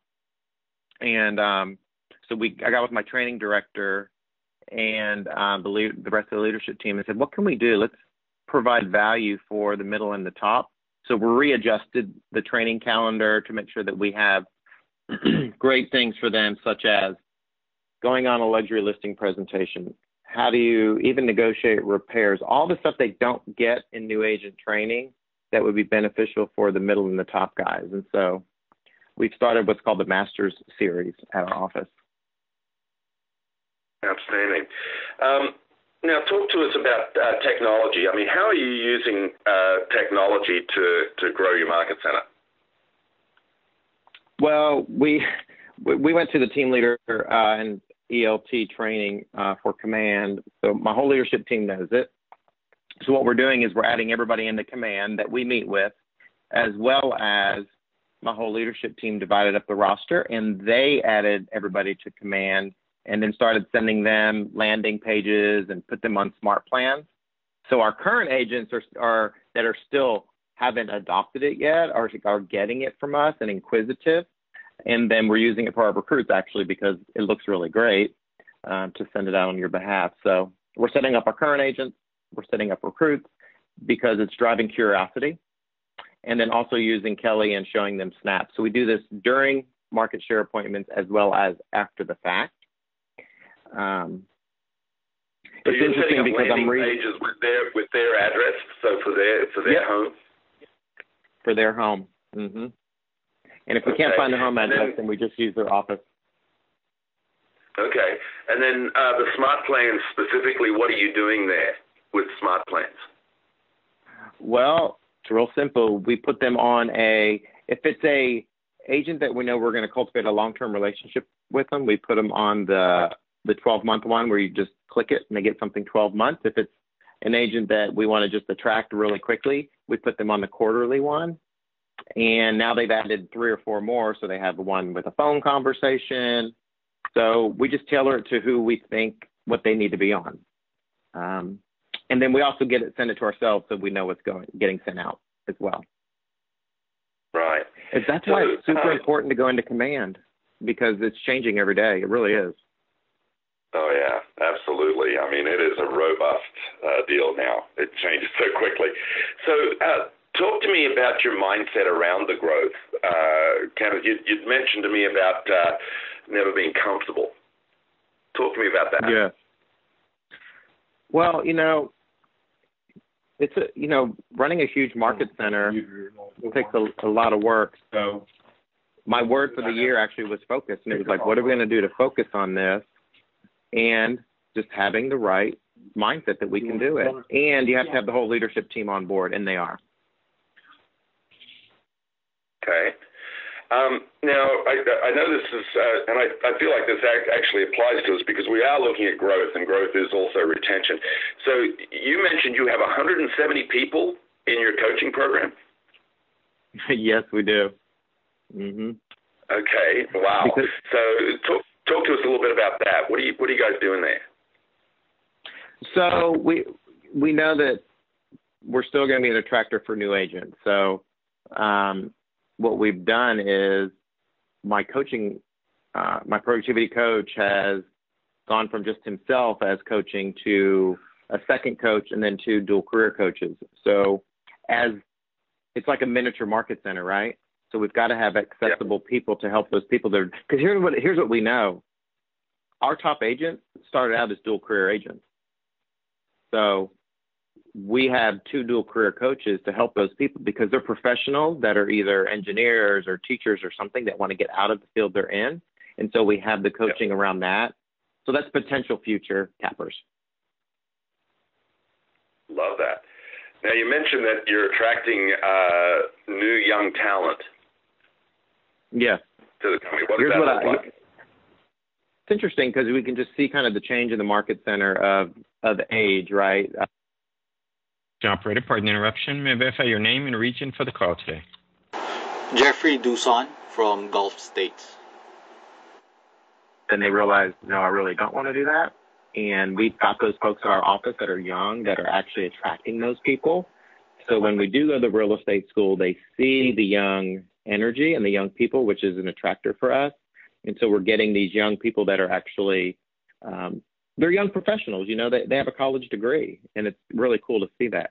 We even have a a, couple scientists uh, that have joined us in, recently, which is really fun and interesting. They're smart. yeah, that's awesome. All right, so I'm going to ask you this question as well. I mean, what has being a team leader done for you and your family? Mal. Okay. Well, let's see. Um, I just Keller Williams has just changed my life more than I ever thought I would when I joined 15 years ago. Um, I had no idea I'd be in the position I am to, you know, today. Just and doing what I love. You know, um, this company has poured into me to grow as an individual. I surround myself with great people. I have an awesome OP, which is also a regional director, Bruce Kink. So that's very helpful. Um, and you know, he believed in me, so that's amazing. And you know, I can't do it without my leadership team. My, I mean, they are all in and all committed. And if you have to help them get what they want, because you'll get what you want. And so I'm always help want the growth for them, because that's important to me as well. And I do this because I have a family. I have a young child. He's three and a half, and uh, I get to spend more time with him. And um, building a new house, so it's super exciting.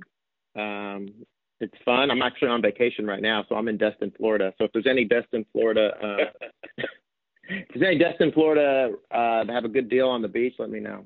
Uh, but yeah. Oh, oh, and here the great thing is that um, they're at, we're actually opening a new Keller Williams uh, in Houston downtown, and I'm the OP of that one. So that's, I mean, this is what Keller Williams has done for me. That's awesome. Well, I tell you what, uh, I want to open up the lines. Uh, so stay on, and, and Ron, if you'd un- unmute yourself. So, guys, I mean, these team leaders have done an outstanding job in growing their market centers, huge and in, in spite of the market. So, what, what questions do you have for them?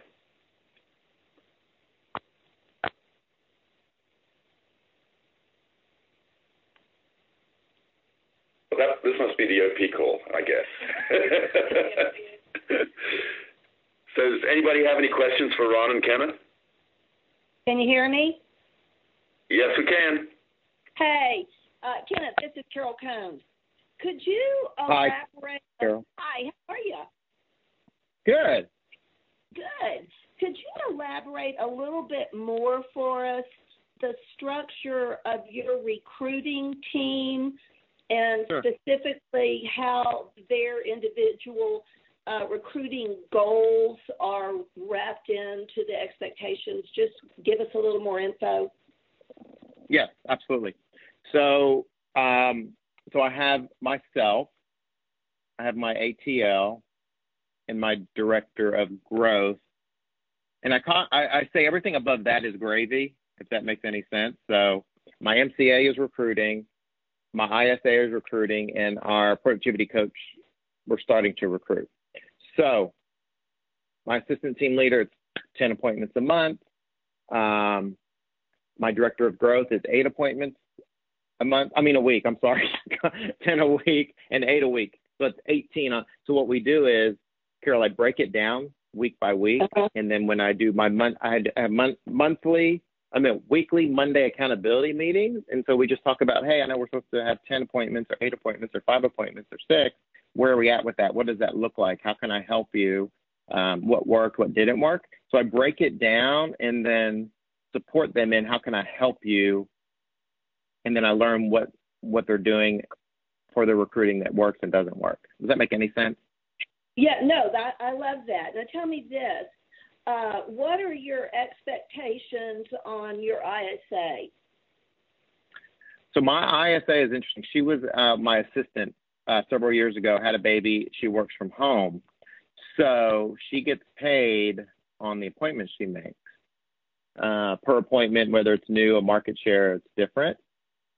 Um, so she knows what our goals are because she's part of this accountability process. So it's like, hey, we need to make sure that we're getting these appointments. So she's super proactive about it because she's part of our team. So she, she and uh, you know, our recruiting people are always like, I need more appointments or target these people. So we're all kind of actively um, in communication. And then also, who on your team is responsible for the new agent recruiting? That's my uh, director of growth, Okay. my MCA, and then any and the productivity coach. Okay. My ATL will do them too. Is what if we don't have enough market share that month, then she'll do them Right. too. Okay. Okay. Um, and then, are you bonusing all these team members based on uh, who they actually sign up, or or how are you structuring their compensation? Just one of them, my director of growth, gets compensated on um, people that she uh, she actually converts. Okay. Everybody else is just on regular bonus. But Okay. Cool. Thanks, Kenneth. Appreciate it, and congratulations. thank you. Awesome. Thanks, Carol. Uh, anybody else? Yes, this is Paul Lott. Hey, Paul. Can you hear me okay? Hey there. Yes, I can. So the you know the question I have is what did you have to make any significant changes to your leadership team um, when you first implemented the strategy that you're using now, which is kind of a collective, uh, you know, collective uh, weekly goals for each leadership member? And did you also, you know, what steps did you take to establish the new standards there? Um, I think I didn't really adjust any roles uh, per se. I think we just adjusted the activities um, and the accountability on a weekly basis. So I say I would really just say utilizing the growth goals worksheet, um, and then just breaking it down, knowing what we need to get to the number, and holding them accountable to that number. Um, so it's, I think we find it pretty simple um, because we know we're we were so far behind, 49 in the hole, um, that but it's all the same people, um, but it's it's changed over the last you know two and a half years where my I didn't have an ISA, right? So my assistant became an ISA, and then my old agent services became my assistant, and my assistant also recruits. So gotcha. Yeah. Yeah, and we're also, which I didn't even talk about really quickly, was I have an agent, a small, small, small core agent group that also is allowed to recruit, and we're growing that for the for the for the rest of the year for market share. If I can jump in on that, we had a major mind shift uh, in our market center. Uh, my my maps coach accused me of wearing a superhero cape and trying to do it all myself. The day that you know you got to get out of your own way and let your let your people do what they're really good at and focus on the growth and get everybody on board. Um, remember our, our first month where we, we really started to apply the growth initiative and, and hit our gross goals. We almost had a mass exodus because it was such a different way of doing business and we were not prepared system wise to do it. So it's been organic all the way through. And it really does take that day to day conversation to make sure you've got the right people on the boat and that they're all they're all willing to play at a high level. Awesome. Thank you. All right, guys, uh, we've hit our uh, we've hit our hour, but um, are you guys okay if we uh, we have uh, Kenneth and Ron share their stories with your team leaders? You betcha. Absolutely. All right, guys. Hey, um, thank you, thank you for being on the call. Thank you, Ron. Thank you, Kenneth. And uh, guys, have a great week, and we'll look forward to having Lucas back next week. Have a good one. Bye now. Thank you. Thanks, Bruce. Bye.